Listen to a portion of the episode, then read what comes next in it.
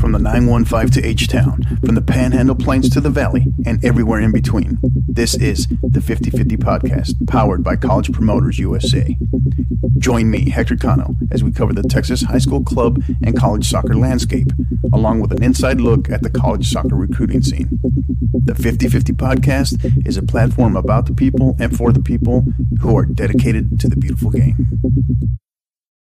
College Promoters U S A, founded and located in San Antonio, operates as the only family-owned college recruiting company in Texas that brings a truly professional, local, and face-to-face approach to area high school student athletes and their families. If your son or daughter is serious about college athletics, call them at two one zero, four nine four, six three six three or visit college promoters u s a dot com anytime. College Promoters U S A, the best investment a parent can make in their high school student athletes. Here we go. It's another edition of the fifty fifty Podcast, powered by College Promoters U S A. Our proud partners, College Promoters U S A. They are America's premier college prep program and high school student athlete marketing service since nineteen ninety-seven. Located here in San Antonio, Texas. For those of you who are local, you can find them in the Ventura Plaza Shopping Center. You can also find them on social media, at on Twitter, at S A T, at S A T X Recruiting. Sorry. Uh, you can also find them on Instagram at College Promoters U S A. And you can also find them on their website at college promoters u s a dot com. My next guest, a little bit of a history here for the uh, fifty fifty Podcast, as Uh, a groundbreaking episode today, as we have our our very first uh, coach who is standing up a brand new program, and the very first coach in the history of Tarleton State, the Texans. He is Coach Pete Cuadrado. Coach, how are you? I'm doing well. Thank you for having me. Uh, excited to have you here today. Uh, um, we appreciate your time. We're excited to kind of go in all kinds of directions here with you. I, This one was a little different because I was like, man, where do I, you know, where do I begin? New program, all kinds of different things that we can ask. But then there's, but then you also have to alter your questions a little bit because, you know, it's not like you have the uh, the existing quote unquote assembly line already there, right? You're you're you're creating it, so which is awesome, but it's also stuff that's kind of already unfolding and happening. So, all right, Coach. So before we dive in, we start asking you uh, all kinds of questions. Give us a, just briefly for, for our listeners here, kind of where you've been and how you got here. Yeah, well, I grew up in Texas. I was born in New Orleans, but grew up in Texas. So um, that's part of the appeal for this job is for me as well, selfishly. But um, I played at T C U way back in the day. Uh, when I got done there, I played a year in Chicago, uh, semi-pro, got to a level where you realize you just can't make it anymore. And uh, so uh, thankfully, a, a coach uh, that I had uh, played for contacted me about working at Valparaiso and working on the women's side, and and I went there, had a great experience, um, but it was a part it was part time that I made full time. Obviously, I mean that's kind of part of the profession, yeah. as you know. Uh, then I got a full time job at Illinois State, who was a very established top twenty-five, top fifty program back when um, uh, before I was there and when I was there, and um, so I had that opportunity, and then. You know, one day uh, I'd been there two, two and a half years. And one day uh, the head coach comes in and says, hey, North Dakota State wants you to be their head coach. And my exact words were, I'm not moving to North Dakota. No way. Um, famous last words, end up the head coach there. And then I'm right. telling myself, that's how it works. Right? right. And then I tell myself I'm going to be there two, three, four years and I'm going to move south because I, I, I grew up in the South. And um, I met my wife there. She has her P H D in education, was a professor and was there nine and a half years. I uh, had a great experience. Honestly, I got into something uh, better than I knew I was getting into when I took the job. And um, we had looked around a ton, but never thought I was leaving because she was born and raised there. And one day I came home and, and I told her Wyoming called and she's like, I love Wyoming. And and no offense to anyone out there, but I was like, who says that?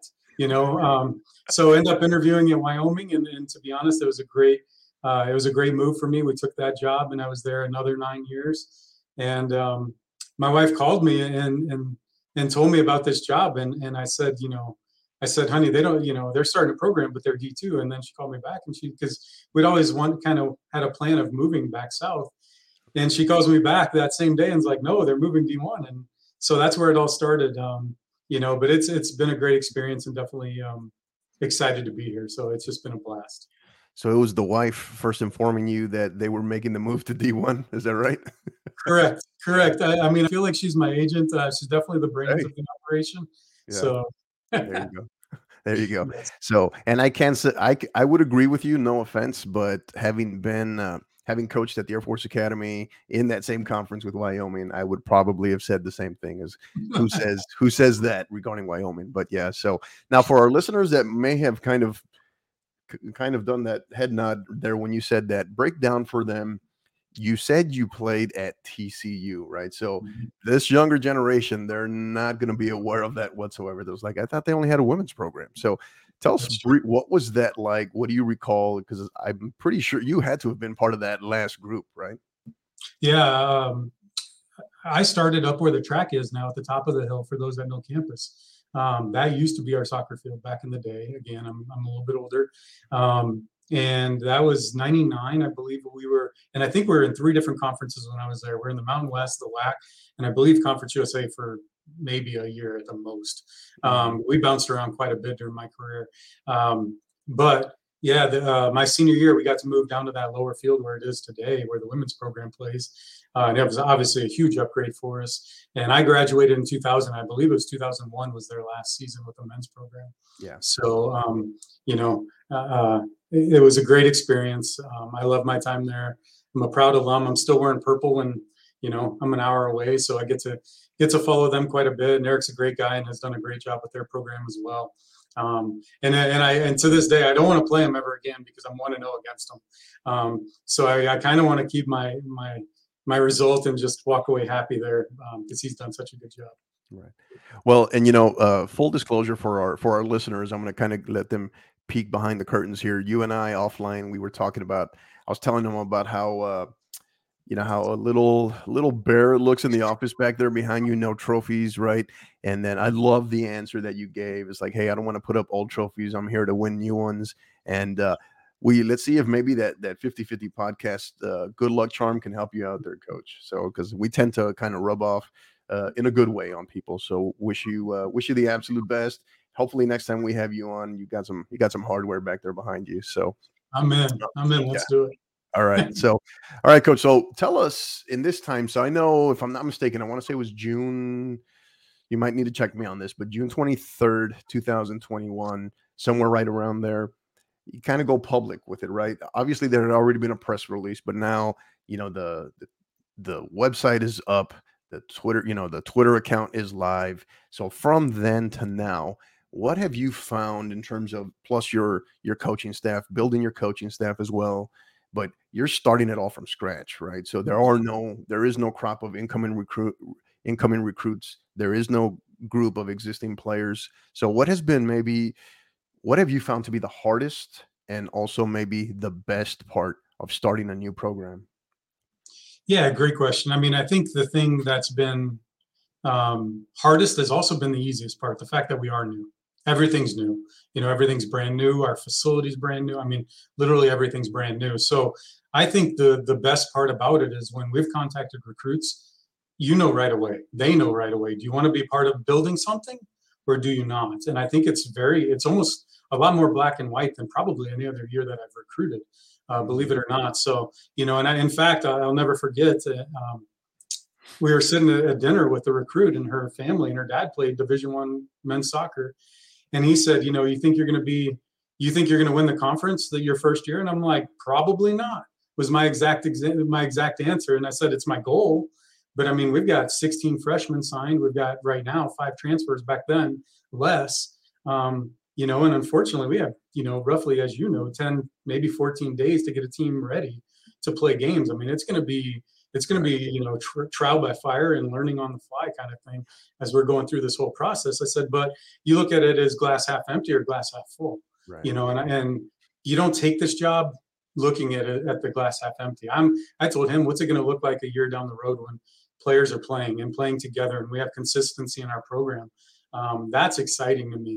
Uh, what's it look like with the president that's made an insane commitment to our athletic department, um, to supporting us, to getting, getting us facilities, to getting us resources that we need to be successful, to putting us in the W A C.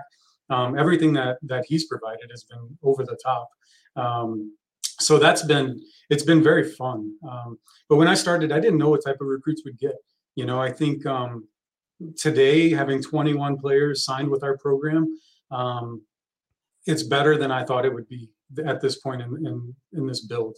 Um, having, uh, you know, being able to hire an assistant already, again, is better than I thought it would be. Um, Rex Carroll, my assistant, started, I mean, he started middle of July. So he finished up with a W P S L team in Omaha, and he made his way down here. Mm-hmm. You know, I think he had a family trip planned a week later, and then he was here. So he flew straight from Jamaica to here. Um, right. A great story about that is I pick him up at D F W Airport, drive him here. He takes a recruiting test. We drive back to the airport and fly to Surf Cup recruiting. So um, nice. He said, anything I need to know. And I'm like, don't fail the test, because we already have plane tickets bought. So, um, you know, and he aced it in his defense. So he did a great job. But um, that's been real helpful. I mean, getting off to a solid start in this build and having what we need um, has been really, really helpful, I think, in giving us a great uh, a great leg up to do what we need to do going forward. You know, I had some experience similarly, but different. When I took over North Dakota State, we'd announced we were going D one. But my first year, we were still D two. So I've been through the transition. But again, I walked into a program that had twenty-something players on roster. Right. Um, so that's different still, but a little bit of experience in that. Yeah. So, so take us through that, maybe not the first day on the job, but maybe you're you're kind of trying to look, okay, how do I, where do I begin in terms of the recruiting, right? Because because obviously you want to go in so many different directions simultaneously. But how did you how did you come to formulate your your plan in terms of just the the you know the the recruiting direction, I guess? Sure. I mean, I think the first hour I probably spent sitting in the corner crying, maybe um, like just overwhelmed. You know. Um, right.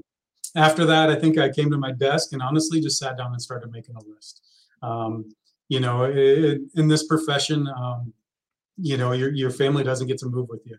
You know, I remember the first time I took a new job. Um, we had made the decision, like as far as head coaching and, and with a family, with a wife, and now I have a twelve-year-old daughter. But um, I came home and, I, and my wife was a professor, like I mentioned, and she said, "So did you turn in your two weeks today?" And I said, "No, honey, I'm leaving Friday," and this was Wednesday.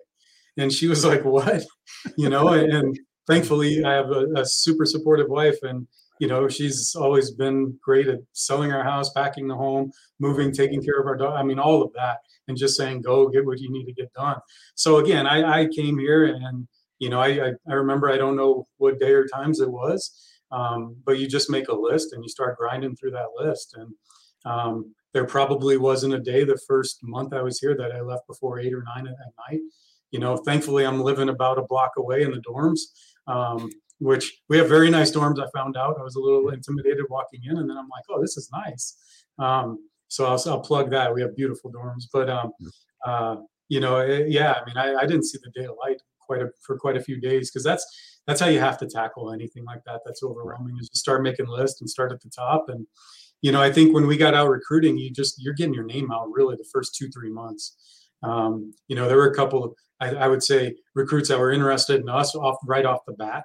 Obviously, go check them out, and we got a few people signed there, starting to set up some I D camps, and we've run probably four hundred plus student athletes through I D camps and signed some of those as well. Yeah. Um, you know, but really getting out and, and spreading the word. And once we started evaluating people, then it just became kind of old habits, really. And you guys have done, you know, I got to say, you all have done a great job collectively, you and Rex, I know, especially and on the social, you know, on the social media front as well, just getting that word out there. Being aggressive and, and kind of banging the drum and telling your story, which which helps. It helps significantly. Um, so you mentioned, so twenty-one, twenty-one current players signed. Are any of them, is it maybe the transfers, any of them on campus already? Yeah, good question. Uh, we asked the N C double A if we could scholarship people this spring. We're not allowed to, okay, since we don't have a program. Um, but we do have one on campus. She transferred in from S F A, from Stephen F. Austin, Macy Johnson, um, which has been interesting as well, because we also, I mean, right now we're doing a lot of individuals with her. She's lifting, she's conditioning, and literally a one-man show um, as far as, you know, the work that she's putting in right now. And I already told her, I'm like, if you have a bad touch next fall, I'm like, you're not allowed to, because, I mean, you spend so much time with Rex and I doing individual work. And, I mean, she's getting an insane amount of touches every day on the ball. So yeah. um, so she's not allowed to play poorly, have a bad game, have a bad touch. Um, she's got to she's got to carry the load of what we've done this spring, because uh, she's been getting after it. But one right now, and then quite a few, obviously, that'll be joining us. Okay, no pressure, no pressure on her, on the young lady, right? At so all. yeah, so so how have you got? How have you all talked about tackling your maybe you're implementing, you're developing, obviously the the philosophy piece, your the culture, team culture implementation, which is probably you're kind of at the advantage of you know what's coming in. But you kind of have the time to, I guess, hone that, tweak that a little bit, and get it ready along with the core values. How have you all tackled that in anticipation of what you have coming in? Well, it's, it's a two-part thing, right? Some of it's going to be my history of what I've done, that I've seen work, that I've had success with, you know, and some of those are like, like you said, the core values and things like that. But, you know, I had a dad ask me, like, why have I been successful? And to be honest, a lot of that is you hold people accountable, you set high standards. Um, and, and really, there's no shortcut for the work and for the grind of it day in, day out. And then the other piece of that is recruiting. You know, I think we put in the time and energy, as you mentioned, to recruiting. Um, you know, I think we, we're, we're a lot, we're out a lot right now, um, all over the country, even into Canada. I mean, we'll be in a can- Canada next month as well, um, hitting those connections, you know, um, and then also when it comes to recruiting, recruiting the right people. There's fits for program, uh, for programs. And thankfully, I mean, thankfully, I've been a D one head coach for eighteen, nineteen seasons. Um, you know, I, I've done a lot of homework, and uh, the the student athletes we have transferring in, I I trust they're good people and good players both. And I think that's important, as you mentioned. I don't think you can make a mistake on that when you're trying to build the culture. You know, and I feel good about the group we have, the incoming freshmen. I think we have a lot of good people that will really set a tone for what we want to do in the classroom, for what we want to do off the field, um, and what we want to do on the field. And I do believe if you get responsible young adults off the field, that translates to on the field. Because there's times where we may not be prepared for what another team throws at us. You know, one thing I always remind our team is the other team has coaches too. You know, um, and don't forget that. So they're, they're trying to figure out ways to beat us just as much as we're trying to figure that out. And at times we have to change things on the fly or adjust on the fly or make tweaks, you know, and if you can handle that stuff off the field, it's not that big a deal on the field. Um, and, I, and I like the group we have. I really do. I think it's going to be enjoyable to coach them. Um, I think Tarleton was their first choices for those twenty-one uh, student athletes that are coming in. Awesome. Now, Now, when you're when you're the new guy, right, it's already hard enough in terms of on the being on the recruiting trail and trying to ensure that you're you're trying to find, like, you can attest to the right fit in terms of you as a coach, your coaching staff, and your program. But as you're trying to get to know these, you know, these young student athletes in terms of ensuring that your institution is obviously academically the right fit, socially the right fit for them. Um It's already hard enough when you're the new guy, right? The new coaching staff. Now, what about, did you find it to be even harder with the fact that you're also, you're, it's, it's from scratch. You're standing up the program completely, or as far as being able to ascertain what's the right fit here for, ev- for everybody? Yeah. You know, I don't think so as much. I think um, our university really does sell itself. And I know every coach says that, um, but it's, it's what attracted me here, you know? Um, What I'm selling to recruits is what is why I came here. You know, um, honestly, I won't say where, but I've talked to quite a few schools in the state of Texas or across the South in the past in my career, and and it wasn't the right fit for me. Um, and what what sold me on this place is, you know, we're one of the fastest growing schools in the country. Um, our funding is there. We have competitive people that want to win. I work for unbelievable people. Um, I can go sit in my boss boss's office and vent, or I can also go sit in there and tell him, hey, this is what we need. And he's like, let me work on it. And, and you know, ninety-nine percent of the time so far, it's been like, this is how we're going to get there. So, um, you know, it's it's been it's been a fun experience for me. And our dorms are amazing. Our new facility is amazing. I mean, I texted to friends of mine pictures that are D one, sitting D one head coaches. And they're like, you know, I can't use some of the language they've responded within text messages, but they're like, that's amazing. You know, that's unbelievable for a first year program. Um, You know, so what we have, I think, shows in the commitment level that we're making. And you look across the board, our sports. I mean, our football team had the highest attendance in W A C history at one of the games this year, or this year, maybe I think it was for the for this past season in the W A C. And we're expanding our stadium um, starting this summer. Baseball, softball have a ton of renovations done. Tennis looks great. Basketball, we're building a new facility. I mean, it, it's it's pretty unbelievable of what's happening here. So so that and, and the whole university is going through that same um, expansion. And I and I jokingly say everybody and their brother is going to want to be here in two, three years. You know, they really will. And um, so when people come, they see that. And I think that helps kind of cross that bridge. You know, again, I take I, it's been exciting for me. It's been fun. Um, you know, everything's brand new. I mean, right now we're ordering shoes for next year and gear. And, you know, I make a joke with our Nike rep, like, hey, if we don't get it by August first, we can't use last year's stuff, you know? So I'm a, I'm a size eleven coach, in case you're wondering. Yeah, exactly. Exactly. So there's plenty of those. It's always the women's sizes from like seven to ten that there's never yeah. any. So, yeah. um, but you know, again, it's just, it's exciting. And I think that's, that's been my attitude going through this entire thing. It's the attitude of everybody in the department. Um, and it's just fun to be a part of it, really. Yeah. Yeah. You know, I remember, it's funny when I think of Tarleton, I remember having this conversation with my wife back in, so back in twenty fourteen, I was still active duty, had just left the Air Force Academy, was at, uh, stationed at Dyess Air Force Base there in Abilene.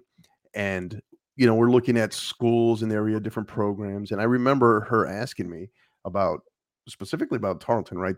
And she's, and she asked me, it's like, well, why do they, why don't they have a, you know, women's soccer program? And I, I just, you know, I had no response for that. I was just like, you know, that's a great question, a great question. Because at the time, obviously, they were D two as well, and the conference, very highly competitive D two conference. Um, so, yeah, so it's, I can definitely attest that I've seen that growth just from then to now, and just the the ambition of of the school, not just the athletic department, but the school. So, yeah, I, I can attest to that. So that's definitely kudos to everybody there. And I went through the same thing. I mean, when I first got down here, one of the first things I did is I, I was real good friends with the last Baylor staff, Paul and Chuck and all those guys, um, because they're all Chicago guys. And, you know, I got to spend a little bit of time playing in Chicago. And and um, and I went down and to their I D camp. And I remember we were sitting in between sessions. And, and Paul said, so what's the hardest thing? And I said, just telling people Tarleton has a program and telling people the story of Tarleton and all that stuff. And I was like, people don't know Tarleton. You know, right. Because we live in a soccer world. And I remember Paul looking at me and he goes, Pete, people know Tarleton around here. And I was like, and that kind of gave me like, all right, we're going to be okay here. You know, and, I, and I'll never forget that. And he probably doesn't remember it. But um, just the fact that he would, he would, I mean, he was dead sold on people know it. And, and that's what I found to be very true. And obviously I've been gone for fifteen, you know, eighteen years. Um, but yeah, it's, it's, it's been, you get out there and people are excited. It's amazing how many people stop me when we're out recruiting. Yeah, and for our listeners, Coach, not just across the state, but, you know, we kind of, we have, you know, listeners across the country as well. Tell, tell them, tell us a little bit, just first of all, tell us, where's Tarleton located? Kind of give us a visual on the map here.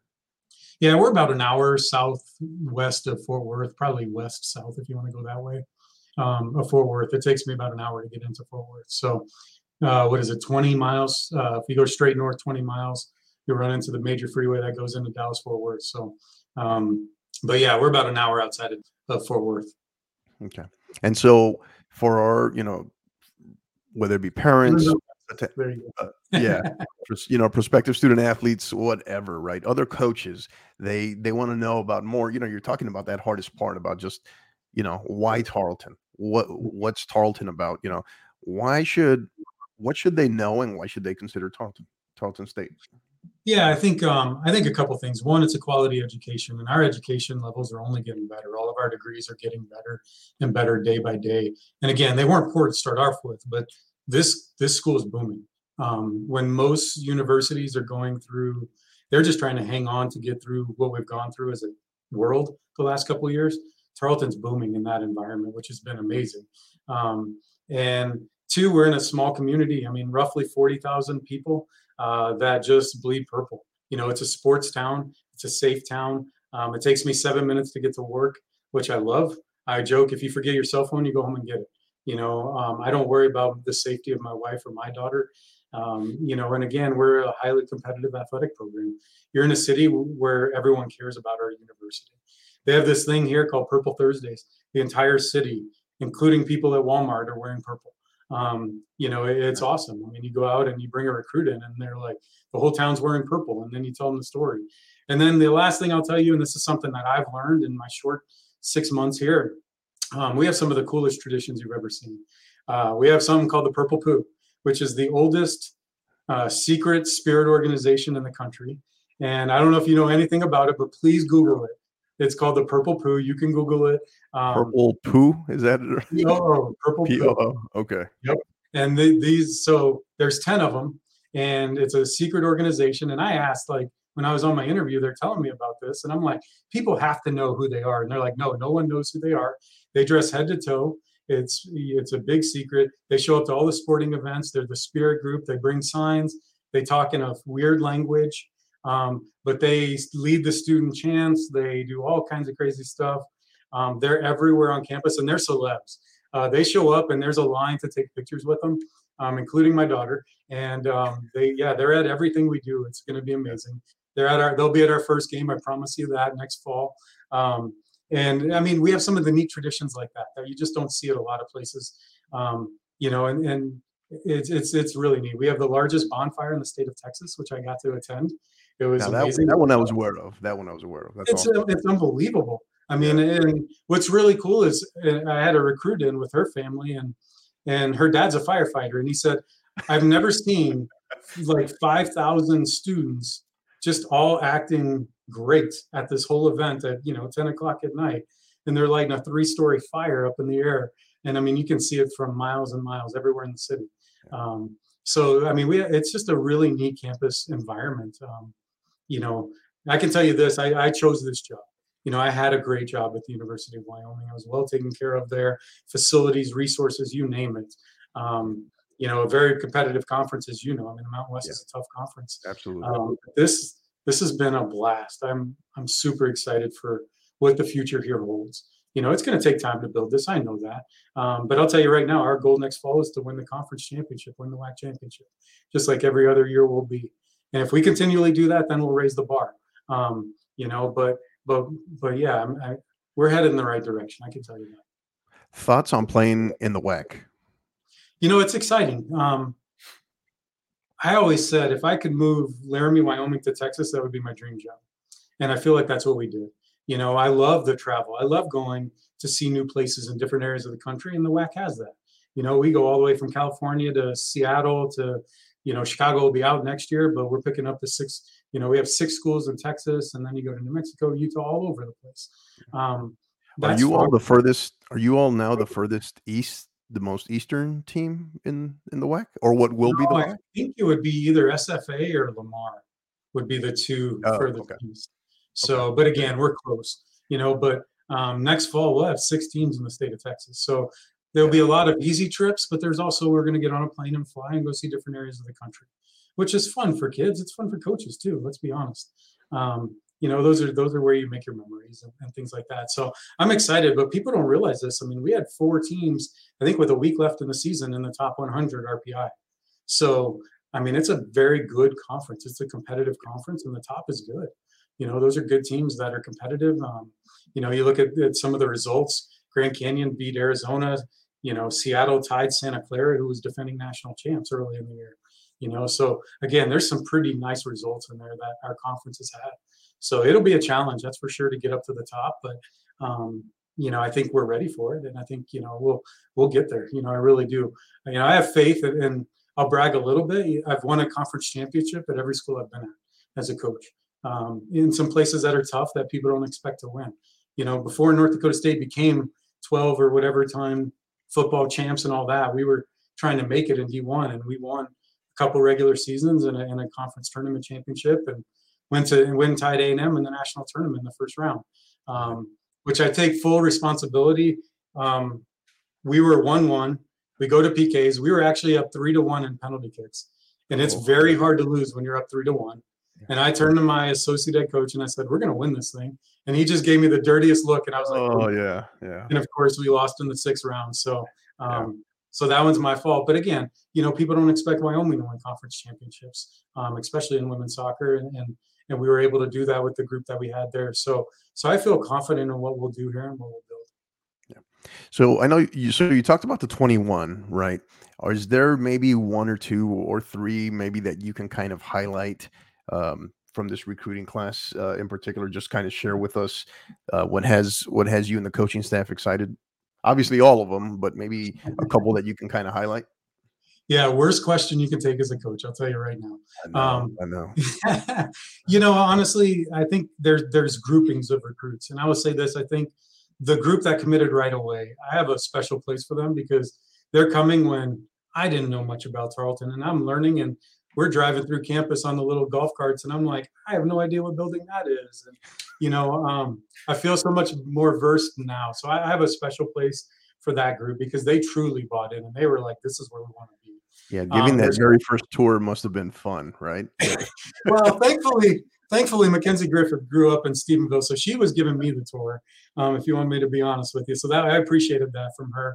Um, you know, but we had that group. And then, you know, after we got back from Surf Cup, there was quite a few from California. There was a group from Colorado that I already had some ties to, you know, and those are people that are choosing us and coming across the country. Um, uh, choosing us. So again, those are those are great recruits for us to get. Um, you know, some chose us over some pretty good offers out there and some pretty good schools out there in the soccer landscape. Um, you know, and then you look at the transfers, and those are those are student athletes that they've seen other places. And again, we still have building to do. You know, if you look at our facility right now, they're gonna, you know, we're a year away from building a building that's going to have our locker room and all those types of things. So again, those are transfers that probably already have it. You know. Um, that may only get half of their time or one year or two years in that new facility.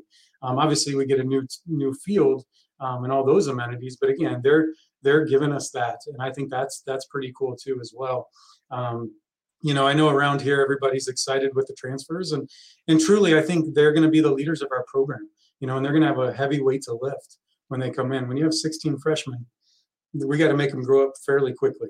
Right. Um, and, you know, and we're going to put a lot of responsibility on those student athletes that are transferring in. So all of them, you know, I respect because they all, I told them that when I recruited them, you know, you're going to be leaders here, whether you like it or not. You're going to be leaders here, whether you were or not in your last program. Um, so, so I have a, I have a great deal of respect for them. And, and, and I think they're bought into that vision of what we want to do and where we want to go, you know, and, and, and to be honest, I don't, I don't like anything lacking in our program. You know, we were always top two in community service. We were always top two, maybe three in G P A at Wyoming within the different department or different sports teams there. So, um, you know, and to be honest, we were always top two or three in results, I felt like. So that's something I want to continue. And, and you know, we got to we got to catch up a little bit because some of the other sports are really, really kicking some butt right now. So I'm proud of them. But, you know, I'm like, slow down, give us a chance to get a team here and get going. So um, so I want to catch up and pull our weight in what's happening here. So I'm not going to let you off that easy, Coach. So uh, I love that answer, though. I appreciate that. Um, but how about this? Can you highlight for us maybe the very first recruit in Tarleton State history? How about that? The very first commit. How about that? Sure. It was Mackenzie Griffith from Houston, uh, plays for Challenge down there. And um, she was she was born and raised here in Stephenville, like I said. So she was recruiting me before I even moved here, which was pretty hard to do because I think I accepted it, and maybe a week later, maybe five days later, I was here. Um, you know, so uh, obviously got out to to see her play, and um, you know, we got we got her wrapped up fairly quickly. But again, like I said, I mean, she was somebody that was telling me kind of histories of Stephenville. Um, thankfully, her dad's a high school football coach, so he's had some interactions with the football program and follows the athletic side of it very well. Um, and yeah, and they've they've kind of they versed me for at least a couple of weeks on. on what's going on here and how things work. So I definitely appreciate that. Um, yeah. Was she the one that brought you up to speed on the Purple Poo, or was that from the staff maybe? Well, funny story. Okay. So uh, one of our, uh, one of our administrators, when I was interviewing, he was showing me around campus, and there's actually a road called Purple Poo Way that runs through campus. And so he's telling me the story of Purple Poo and all that stuff. And I'm dying laughing. And then he tells me, like with a straight face, I married a poo. And I'm like, come on, you can't say that and expect me not to laugh. I'm like, you know, because when you're on the outsider looking in, I mean, it's funny. That's just the way it right. is. So, yeah, absolutely. Uh, but no, most of them are, I mean, we take it real serious here now. So, yeah. um, but I, I get it if you're laughing, and, and it's right. great. Hey, it sounds um, like Sounds like my kind of place. Well, I can tell you right now, if you're ever if you're ever in San Antonio and you're visiting at my school, you'll blend right in with that purple, white, and black, because those are you know those are our colors. So you're welcomed anytime, Coach. So, all right. Hey, so I love, I love the purple, and I'll tell you, I got it. Sorry, I got stories for everything. I'm yeah, no, go ahead, go ahead. Um, So I come down, and, and my wife and I, um, we got a little place on North Padre Island. Um, and my parent, my parents are down in Helotes, so they're not far from you. Oh, okay. And, um, and, uh, anyway, I come down, I interview, and, and I, and you know how it is, you fly in, you fly out, you're only here roughly twenty-four hours. And, uh, I get home and I'm putting my daughter to bed, and my daughter never talks soccer. She wants to follow mom's footsteps. Mom was a cheerleader and, and dance and things like that. Um, and my daughter, after we said prayer, she's like, she asked the most random question. She said, "Dad, what color was your school when you played?" And I said, "We were purple. Why?" And she said, "You really need to get to a purple school." And I was like, wow. I think I interviewed on a Tuesday. I put her to bed on Wednesday, and Thursday I was offered the job. So honestly, it was it was a pretty it was a pretty amazing experience. Meant to be, huh? Meant to be. Yeah. Right. It, yeah. He is uh, he is uh, Pete Cuadrado, head women's soccer coach, Tarleton State. Uh, so, Coach, you've mentioned, you've talked, I know you guys have been very busy on the recruiting trail, obviously, um, and definitely uh, showcases on the recruiting front on the club side. Kind of wanted to get your thoughts. Every college coach that I've been uh, interviewing as of late that we've had on the podcast, I've asked them on their thoughts, because it's a big part of this podcast is Texas high school soccer, right? Their thoughts on that, their engagement level on that, or their their thoughts in wanting to try to recruit that on some level. I get the showcase front, I get the club front, um, and because time is limited for all coaches, not just college coaches, but just kind of wanted to gauge your thoughts on Texas high school soccer.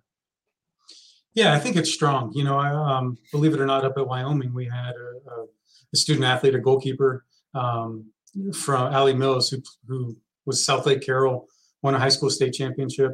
Um, I watched a ton of her high school video, obviously got to see her play at the club level too. Um, you know, but with a goalkeeper, sometimes you can show up to a game and they may touch the ball four or five times and everything's routine. Um, you know, so we spent a lot of time there watching Southlake Carroll because we were working with Allie. So, um, so I have a little bit of experience with that. And right now, Stephenville High School is ranked number one in state, I believe, in four A. So, um, so have a lot of experience, obviously going to see them as many times as we can. We are limited with the rules, but we'll max out our, our you know, our evals with those, with those student athletes. So um, I think it's very strong. You know, I think it's very strong. It's, it's um, obviously a lot of times you're going to see it, the hotbeds, you know, Dallas, Fort Worth, Houston, San Antonio, Austin, the bigger cities, you know, usually have some hotbeds, but you can always find some diamonds in the rough or some sleepers out there, as I call them too, as well. And if you look at our recruiting class, you know, we've got student athletes from all over the place in the state of Texas. Um, so it's impressive. It's something we'll never overlook. You know, you'll probably see us at every high school state tournament, you know, round of eight, hopefully going forward. I know there's a couple other big events at that time too, as well. Um, but I don't underestimate it. Um, it's something that we've always done. When I was at Wyoming, we were at the Colorado State tournaments all the time. When I was at North Dakota State, Minnesota's the big hotbed there. We were at the Minneapolis State or Minnesota State Championships all the time. Um, I don't think there's a year I've ever missed those. So um, we'll put in our time with that too as well. Obviously, the two most limited resources we have are time and money. You Absolutely. know, um, and and and the time is really the bigger issue with it, and the fact that there's only two of us right now, which is great, but there's still only two of us trying to trying to cover a lot of ground right, right now. So, um, and believe it or not, I mean, even turning to twenty-threes, and I feel like we're a little behind in that right now. And we've mm-hmm. turned the page in that, kind of wrapping up our twenty twenty-twos and hitting our twenty-threes. So it's a never ending thing. But I'll tell you this, I mean, some of my best players came from, from smaller cities. And, you know, actually the girl that scored the goal in the one one tie with A and M didn't play for a main club out of Minnesota. And we, we picked her up out of a high school team. Um, and she, she scored a great goal her senior year against, you know, Texas A and M in the first round of the national tournament. Um, and that's a, I believe that was the U twenty-three national team keeper in goal, and she scored from twenty yards out. So, I mean, again, wherever there's a good player, I mean, right. we'll do our best to find them. And, you know, if, if obviously we start with tape, but from there we try to make it out and see them play in person. Yeah. Yeah. And you kind of, and that's kind of why I asked that too, is because you kind of sit there in a nice little kind of mini hotbed right there, right where you are and right, right around you uh, in terms of just these, uh, right. So you, I know, you know that. Um, but, uh, but, you know, one of the big charges in terms of the podcast has been, is trying to um, facilitate and help kind of, you know, help, help champion those, those relationships for the between high school coaches as well and college coaches, and uh, and high school coaches, you know, doing our job on our end as far as advocating for our, you know, for our athletes, for our student athletes, um, and being able to reach out to coaches as well. Um, so, so yeah, no, I'm glad to hear. And that's one of the things I also mentioned that, because over the course of the the pandemic, I've noticed that so many more, contrary to the uh, the myth, I guess, right, or or the wide-held belief or opinion, whatever you want to call it, that uh, just college coaches don't recruit high school, right? They're not at high school games. Uh, over the course of the pandemic, you've really seen what I would call a resurgence, for lack of better words, but they're out there. They're out there. And and I, I harp on that. So this way, student athletes and parents can understand that you do have college coaches that are putting in that work. Well, and believe it or not, even if we're not at your game, we're watching the tapes when we get it, you know, and that's, yeah, there's sometimes we'll watch a tape and say, you know, no, and we're not going to go to that game. But there's times where we watch a tape and the student athlete looks great. You do some homework, her stats are good. You, maybe she's an all conference or all area player. We're going to do our best to get out and see those, those student athletes play. Um, I think a great way to start is tape, but I'll tell you this too. We've seen all twenty-one of our, those, those student athletes that have signed with us. We've seen them all play in person, you know? So, and, and again, there's so many camps, there's so many clinics, there's so many I D things, there's so many high school. I mean, you can, there's a million ways to be seen. There really is. Yeah. Um, and again, that's, it does start that way. The other thing that we have to be careful that I've noticed, and I don't know if people are, have told you this or not, but, you know, I warned Rex when he first started with us, is a lot of, a lot of tapes too. You can see that they've taken the, the speed of the tape when they send it to you and turn it up a little bit. And when the ball's bouncing like that really fast, you can kind of figure out like, okay, people are messing with the tapes too as well. Yeah. And we've started to see a lot more of that over really? COVID as well, believe it or not. Okay. Um, so sure. it, it's a, that's why we want to see them play in person. Um, but again, it, it's a great way to start at least. Yeah, absolutely. So as we start transitioning here, Coach, what would you, what can we, what can we expect from Tarleton State this fall in year one? You know, I think we'll compete. We won't be the deepest team in the country, I'll tell you that. Um, but I want to be competitive in every game. I don't care if we're playing the best team on our schedule, the the maybe the, the least ranked team on our schedule. Um, I want to be competitive in every game. And if you're competitive in every game, you're going to win some of those games. Um, you know, my style, I guess, if you want to call it that, every recruit asks that, what's your philosophy style? You know, is whatever we whatever we need to do to win the game is what we're going to do. If that means change formation, if that means change how we're playing, you know, I'm a big E P L fan. Arsenal's my team. Um, so, you know, and I remember. Thank you, thank you for joining us on the fifty-fifty podcast, Coach. It, it's been great having you on. Thank you.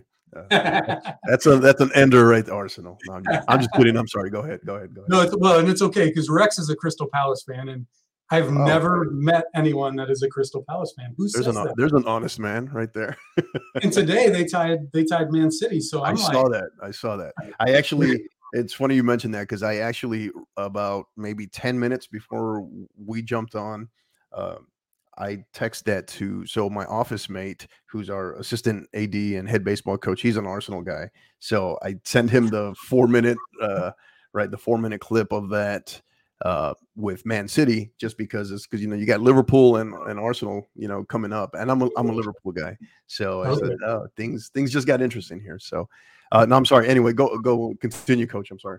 No, you're good. Uh, for me, really, the way we'll play is whatever it's going to take to win the game, and I and I'll tell a story. I mean, I'm a storyteller, but um, and I won't use the name of the team, but we played a team. We beat them two zero my second year at Wyoming. I think it was my second year. It might have been my first. But anyway, we beat them two oh in the regular season. We go play them in the conference tournament two weeks later. And it was super easy tactics, right? four three three versus four three three. Not a whole lot of real complicated stuff for our teams. And um, we turn around, we play them in the conference tournament. And they came out in a three six one. I've never seen it before. I've never seen it since then. A box midfield, two wide midfielders, but kind of tucked in. And we're trying to play pretty soccer through the midfield. And I'm constantly just yelling at our team, serve the ball over the top. Like, we're three v three, quit trying to play pretty soccer. Um, and to be honest, they should have been beating us at halftime. We got lucky that we got out of the half zero zero.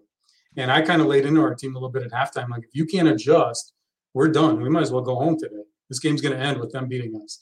And thankfully, And literally, I'm like, here's your tactics. Kick the ball far and high, you know, and we're going to get on the end of something. We're going to, there's going to, we'll play three v three all day up top, you know, but we got to get them the ball. Right. And thankfully, ten minutes into the second half, we're up two nothing. We win the game two zero. So whatever the tactics take. Um, another quick story. We come down to play Baylor. Since we're in Texas, I can tell this story. And since Paul's not there anymore, I can tell you this too. Um, but I remember, I think at the time they were ranked eighth in the country. And I'm like, we're going to take a bunch. And as you know, living in the mountains, we're going to take a bunch of mountain girls that have never seen one hundred degree temperatures, go play in Waco, Texas in August against the eighth. August.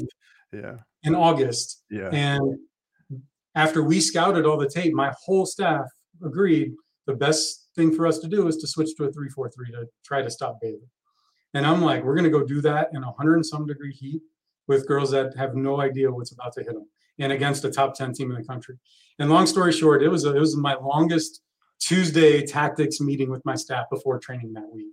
So anyway, we agreed we were going there to win. We're not going there to bunker and lose one nothing or two nothing. And I'll skip ahead. In warmups, we're sit, I sit down on the bench, and I like to sit between my assistants because I just like to hear the chatter. And I whispered to one of my assistants, we're either going to give up seven goals today or we're going to win this damn thing.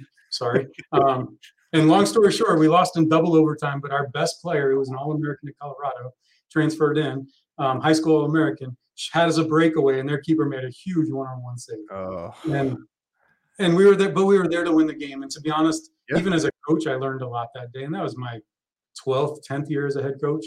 And, and we used that as a springboard for that season about, mm-hmm. one, look what we did.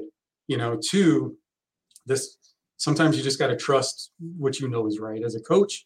And as players and all that, because our players were like, why didn't we just stick with what, you know, and, and we're going, they were, they, they're not dumb. They're like, we're going to go play in one hundred degree heat against a top ten team with three in the back. So again, that's, that's my style, whatever it takes to win the game. Right. I mean, I've played five backs. I've played, I prefer four, three, three. I would love to do that, but you know, whatever the game needs is what we're going to do. Um, and again, as an Arsenal fan, I've seen them play three different systems in eight days, you know? Um, and I think that, That is the professional way, you know, right. um, it is that's their, it's our job to do the tactics. It's their job to execute. It's our job to teach them and work with them to make sure, answer the questions and get them there as much as we can. But yeah, yeah, I mean, I, I'm not going to change something that isn't broken. And, you know, I've been successful doing it that way. Yeah. Yeah. Awesome. All right. Final question here, Coach, before we wrap up our first segment. Um, I'm going to put you on the spot here. So finish this sentence. The twenty twenty-two season will be a success if. Ooh, that's a good one. I've never even thought of that. You know, I want to see a constant improvement. Um, I want to see us competing every single game, competing and improving. Um, and I think if we can do that, I think that will be a successful season for us. Um, and I think we'll win a lot of games. I really do. I think we'll surprise some people. Um, I'm excited. I know we got to stay healthy. We don't have a ton of depth, as I mentioned. I'm trying to keep our roster small this first year, because we need to grow as we go as well. So um, so that's on purpose. Um, it'll be a bigger roster in twenty-three. Um, but but yeah, I think if we're consistently improving on the field and our effort is consistently there and battling every single game, we're going to be in games and we're going to win some games, you know. Um, and the only thing that, I mean, I always say excuses are for, for the losing team, you know. Um, we can use it as an excuse, you know, that we're a first year program and all this stuff, but that's, guess what? If we win a game, we're not going to be saying it. So, um, so why can't we compete in every game? Why can't we surprise some people? And why can't we finish wherever we want to finish in the table? You know, I think, um, I think those are goals that we should have, you know, and from there we'll adjust as we go, you know, we'll adjust as we go and as necessary, but shoot, I, I why can't we win a ring our first year? I mean, that's how they make movies in Hollywood.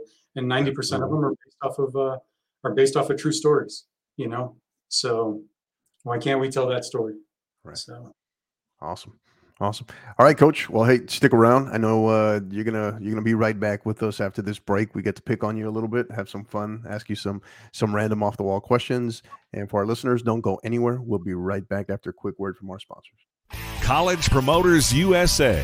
Founded and located in San Antonio, operates as the only family-owned college recruiting company in Texas that brings a truly professional, local, and face-to-face approach to area high school student athletes and their families. If your son or daughter is serious about college athletics, call them at two one zero, four nine four, six three six three or visit college promoters u s a dot com anytime. College Promoters U S A, the best investment a parent can make in their high school student athletes. All right, and we're back with Coach Pete Cuadrado, the head women's soccer coach at Tarleton State. All right, Coach, it is counterattack time. We get to have some fun. I know uh, you're not – we didn't prep you whatsoever, so you have no idea what's coming. You ready to go? Let's do it. All right, that's what I like to hear. All right, so these – now these apply to you again as a coach, not as a player. Okay, so uh, any training session or really game day, uh, game day uh, superstitions or rituals? You know, I always say a prayer during the national anthem. That's probably a big one. I think that's really it. Um, yeah, that's probably it. Oh, and then I, I'll typically, I will, we have our little books that we write our notes in and stuff. Yeah. I usually write K I P at the top, just keep it positive for there myself more than anything. All right. Awesome. Those, wouldn't, ha- yeah. Those wouldn't happen to be uh, Duke de Grand uh, books, would they, by chance? Just a plug there. Uh, you know They yeah. might be. I've, I've probably bounced around. Usually, whatever I get free at these tournaments, I just try to use them. So ah, there you go. I feel, I was about to say. I figure Rex is probably all over that one for you. So yeah. So all right. So next one. Strangest thing in your refrigerator right now. Um, strangest thing in there. Boy, I don't have a ton of strange. My wife eats super healthy. I do when I'm in town, but on the road I do not. Um. Yeah. Shoot, great question. Yeah, I got nothing. Lemon juice, lime juice, uh, probably some pancakes in a Ziploc that we made. All right. Okay, yeah, we're kind of we're pretty plain when it comes to food. Okay. All right. Last book you read. Healthy, lots that? Of healthy food due to my wife. Okay. Gotcha. All right. No, not not a problem there. Uh, last book you read or book you are currently reading? Um. My favorite book is uh, the the Carolina Way. I've read that multiple, multiple times. Dean Smith book. Um, the last one I read front to back is Jeff Jansen's The Captain's Guide to Leadership. Uh, usually do that with the captains. Try to kind of make them. Um, every couple of years we'll go through that one. I think that's a really good one. And then I just started one. Shoot, let me see what the name of it is. Sorry. I don't think you're supposed to do this on a podcast. Oh, no, you're good. You're good. That's why we ask. Uh, the Bill Walsh one. I got given this one and I just started it. Okay. So the score takes care of itself. Yeah. There you go. There you go. All right. Um, all right. So you kind of outed yourself. I might know where you might be going with this when you outed yourself on your, your favorite team, but I like, I like to ask, I like to change it up a little bit. Your least favorite soccer team. Oh gosh, Man United. You know, it's like the, it's, It's like the New York Yankees, you know, and all these people that are like, that's my favorite team. It's like, come on, you can't pick them. You know, it's like betting on Tom Brady. Oh, yeah, I really bet. You know what I mean?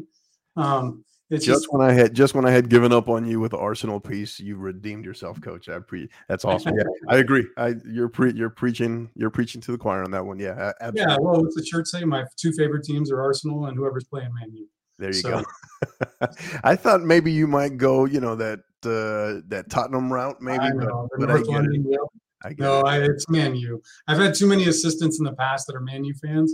And, oh, of course, ninety percent of the time they finish ahead of us in the table, and I just can't handle it. It's – well, they are the New York Yankees of, of soccer. Right, so. right.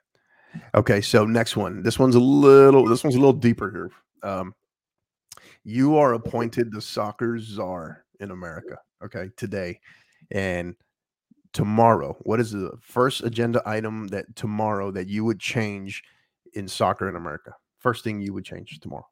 The pay for play model. You know, I, I wish it wasn't the way it is. Um, you know, I wish every level was free um, at the youth level. You know, I wish there there was not those boundaries. I know on the on the men, on the boys, I guess boys, men's side, you know, they're getting to a lot of these free academies. I think that's awesome. I wish there was a way to do that on the women's side. Um, you know, it's a shame that families spend so much money, and maybe I'm not supposed to say this, but spend that, you know, um, for, for soccer. It's an expensive sport to play, and it shouldn't be that way. Um, you know, I, I would, yeah, that'd be the one thing I would change if I had my way. I'll never forget one of my instructors. I won't mention his name, but when I was going through, I believe, oh man, I can't, I can't remember if it was the National Youth or my C C license at the time. Uh, but I, I'll never forget when we were, this came up and we we're talking about how in this country, how we've, we've taken one of the sports that's the least expensive to play, and we've made it one of the most expensive to play. So that has always stuck with me. That has always. I don't get invited to do a lot of college talks because at one of them, I, I flat out told somebody that was asking the question. I said, "Look, if you want a full ride, take every dime that you would have spent on soccer, cleats, insurance, hotels." And my mom did it, so I'm a, I'm a victim of it as well, or or whatever. I'm a contributor of it. Um, you know. Hotels, fees, this, that, everything. I mean, medical bills, you know, and, and throw it into an interest-bearing account when your kid's about five yeah. years old. Yeah. And you'll be able to afford probably forty percent, fifty percent of the schools in the country. Yeah. So um, that I wish we could find a way to change it. I really do. Yeah. Okay. Who would play you in a movie? Nah, um, I say Matthew McConaughey. Um, and hopefully it's that movie I was talking about earlier where a first-year program goes on, wins conference, national championship. You know, um, I'll take that movie. I would love it. Um, and I think the only reason I say him is because I know my wife thinks he's super hot. So I could be old Matthew McConaughey, not the new one. Apparently, as I've been corrected a few times. All so, right. uh, yes, yes, I go that way. Okay. Uh, bucket list destination place, place you, you and the family want to go before it's all, uh, before it's all said and done. Yeah, I've been super blessed. Been to Europe, done that. Um, recruiting. I've been to Portugal, the Algarve Cup with the women's national team, and Italy in that area. I've been to Australia more times than I could count recruiting. Um, I've been blessed all those ways. The one area of the world I've really never been to is Asia. And I would love to see some of those areas, some of those countries, mm. um, especially the ones on the southern coast. I think that would be really cool. Um, there's a guy here that was in the military and was on a boat that went to Dubai and some co- cool places like that, that I think would be really neat to visit. So awesome. Somewhere in that area. I don't really have one specific picked out. Right. But, right. Yeah. Yeah. You know, when I think of Asia, I think was it Thailand, Southern Thailand. I think of that, that area where Pan, you're familiar with the story of uh, Panye F C, mm-hmm. the, the group that came, were playing. They basically built their field on a raft almost. Yeah. Cool. That's like a place I would love to see. Um, all right. So in three words, why did you become a coach? You could, you could um, boil that down to three words. I would say com- like, uh, I would say competitiveness, super competitive. Um, I would say team, love being a part of a team. Um, and I would say uh, college life. I love the college lifestyle. I love being a part of, you know, when you're in college, you're a part of this big athletic department. You know, um, I, you know, today we had a meeting with, you know, the tennis coach was in there. Our new men's golf coach was in there, and it was fun hearing their ideas as well. I love being a part of that big family. Yeah. Yeah. Um, you can't beat that. You just can't beat it. Awesome. All right. So hidden talent, any secret talents there that maybe not too many people know about you? Uh, it used to be a hidden talent, probably. Um, my first year in college, I played tennis and soccer. And um, oh, nice. Yes, and I wasn't very good at tennis, and I knew I should stick with soccer after that. And it was just, it was too much. So I love tennis. It, it it gave me a different perspective because you go to blame the mistake on somebody, you look to your right and your left, and there ain't anybody there except for you in tennis. So you kind of learn that it's on you, um, which was very different to to play an individual sport and a team sport. Right, right. Um, So I enjoyed that. I enjoyed like it was, a, yeah. And I obviously I grew, I played it both growing up. Um, I played a ton of sports actually growing up, but I was I was thankful enough to be able to play both of those in college. But yeah, I played tennis my freshman year as well. Um, way better at soccer, way more passion for soccer.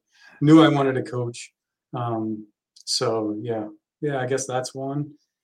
Other than that, man, I don't have time for a whole lot of other stuff. All right. All right. So um, if not, if not a soccer coach, you would have been a what? Airline pilot. I like flying. Oh, I like traveling. Nice. Yes. Yeah. Yes. So you look forward to all those recruiting trips, huh? So you look forward to all those recruiting trips? You know, I, I look forward to them when they're not back to back to back to back. Yeah. Um, you know, when I got married, I was definitely a workaholic. Um, long time ago, I beat that. Um, when I got married, I had to promise my wife three things. One, I would never sleep at the office again, which I did at times back in my single days, um, especially when you're just grinding preseason, right, et cetera. Right. Um, two, we'd never have internet at our house, which I still don't have.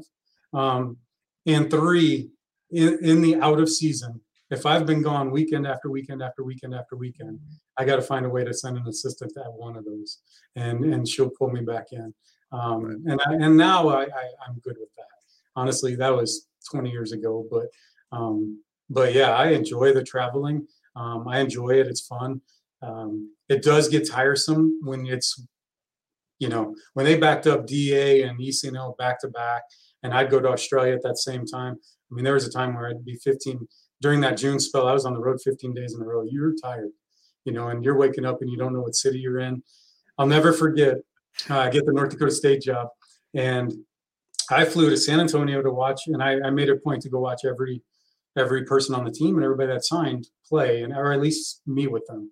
And I flew to San Antonio, met with someone, maybe watched them play. I don't remember. I think I went to Seattle, and then I think I was in either Edmonton or Calgary.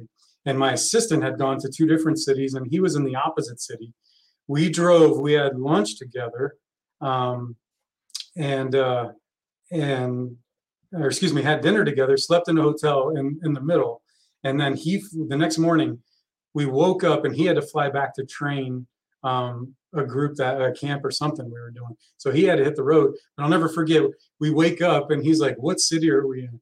And I, I'm like, I have no idea. And I remember sliding open the curtains. And I'm like, "Oh, we're in Edmonton."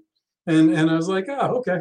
And he had to fly out that day, and I was still there recruiting. So wow. um, so those days get long. Or to be honest, when right. you fly to Australia, it kicks your butt coming back. Right. Yeah. So yeah, you sound yeah, you sound like a you sound like a military guy there. You have no idea what, what city you're waking up in. Yeah.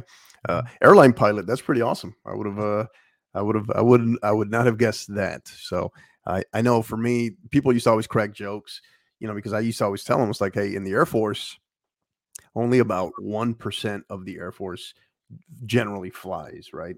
And mine, I used to always crack jokes because I spent all my time jumping out of them, not not really not flying in them very long, you know, so other than when we were making those long trips overseas, obviously. But uh, but yeah, yeah, it's uh, that's pretty awesome, though. That's that's a first. Wow. Definitely haven't had a I haven't had an airline pilot answer before. That's a first.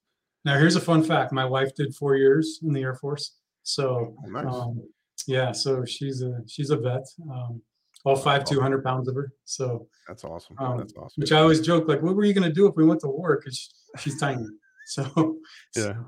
yeah, awesome. Well, hey, be sure to thank her uh, on our behalf. Thank her for uh, for her service. So we appreciate that. Um, last one for you, Coach. So this one's very deep, philosophical, reflective. I usually, I, this is the one I've been asking as of late to most coaches, is a lesson learned that resonates with you from the pandemic. Um, you know, I think it, it, you always know these things as coaches, but I think it's really highlighted, um, that everybody's going through something, you know, um, and you know, I, that's one thing that I've tried to instill, um, even with Rex as well, and, and with anybody that I touch, is everybody's going through something. And, and don't forget, I mean, none of, you know, it, it, it was hard on our student athletes. It really was.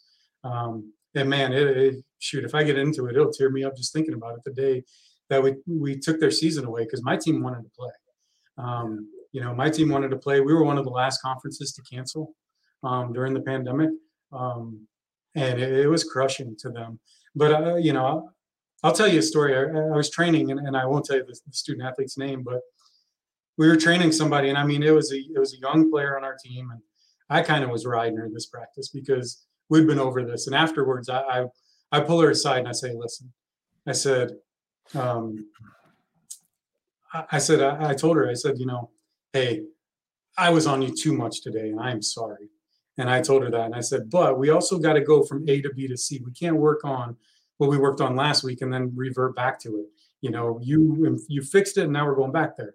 Like, we can't do that your whole career. And and she's like, no problem, coach, no problem, coach. And I was like, no, no, no, it is. I, I apologize. It's, I, I was on you too much today, and that, that's not fair to you. And I said, and I'll apologize in front of the whole team if you want me to. And she said, no. And I said, is something up? And she said, yeah. She said, last night my my best friend died in a car accident. And, and I'll never forget that. And I was like, man, like, what was I doing? Um, right, right. And to be honest, I told her, I'm like, tell me. I'm like, yeah, give me, a, you know, give me a chance, you know. But she was a young freshman, didn't want to, you know, didn't want to upset anything. Or, you know, and and to this day, I'll never forget that. And I'll never forget that for my entire life. And yeah. and I think that, you know, that that came out in the pandemic. Everybody was going through something. It touched everybody. Nobody got away from that unscathed, you know. Um, whether it was you personally or, or a family member or, or just somebody you know, you know. Um, so I think that's that's something that, you know, life is more important than a game, even though we, you know, it's a children's game that adults, we make it complicated, um, you know, and, yeah. you know, let's, you know, let's not get too far away from that. Um, you know, I, I, I want our student athletes to have fun. You know, they're not trying to make a mistake if they make a mistake in a game. You know, and that, that's one thing that I, I stress to people, um, you know, is don't forget, we're all on the same team. We wear the same logos with our own student athletes. So, um, so that's probably one thing I think that was highlighted. You always knew that as a coach, but it really hit home with me during those two yeah. years. Yeah. Yeah. And, you know, I'm, I'm glad you mentioned that, because a little bit more of a somber note, but it actually came up in our last episode as well with, you know, Coach, uh, Coach Keaton from Texas Tech about the, the importance of checking in on one another, and the just kind of, you hit on it there as far as sometimes you got you have people that have things going on that you just don't know about. And that was kind of recently highlighted with, I know the the news that rocked the college soccer world, right, with the passing of Katie Meyer, the uh, you know Stanford Stanford goalkeeper, standout goalkeeper. Um, so yeah, it's I'm very glad you mentioned that, because that it's it's important, and I think in the in the day-to-day grind, you know, as coaches, we know that, right? It's, it's our people first, no matter what. But I think in the day-to-day grind, sometimes we just, it's real easy to sometimes miss some of those signals, right? That might be right in front of us. So, yeah, yeah, couldn't couldn't agree with you more. Well said, Coach. So, well, Coach, to have a relationship. I think the biggest thing, too, is try to have a relationship with your student-athletes that at least their friends can maybe tip you off on something, you know? And you do this long enough, you're going to see it all from all different areas. Right. You know, um, I think that's something that's all that's helped me as well, is trying to develop even a better relationship with the captains, you know, yeah, or yeah. we develop a leadership committee, which is even another group outside of captains that we kind of call our future captains. You know, um, if we can have relationship like relationships with them, um, you can talk freely about like, hey, so-and-so seems a little off. Can you guys check on her? Um, mm-hmm. And I think that that goes a long ways if you can develop that. You can't lead out of fear anymore, man. That's that's how it was done back in my day as a player, is the coach was the common enemy, which brought your team together. You know, um, that's what we sat around complaining about. Not that that still doesn't happen, but, you know, you've got to have those relationships that they know they can they can confide in you with right. those things that they may need help with. Yeah, yeah, for sure. So he is Pete Cuadrado, the head women's soccer coach of the uh, newest Division One program, the Tarleton Tarleton State Tarleton State Texans. There, sorry about that, um, Coach. Sure. This has been awesome. This has been great. Have loved having you on.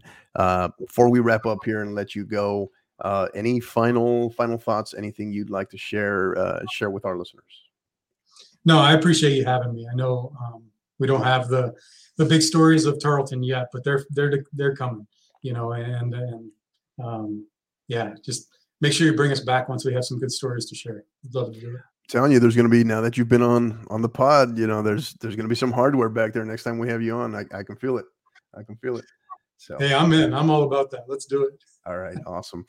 So yeah, this has been great. Have you know? Wish you know. Wish you and your program, obviously your coaching staff, everybody there, um, your support staff, wishing you all the absolute best.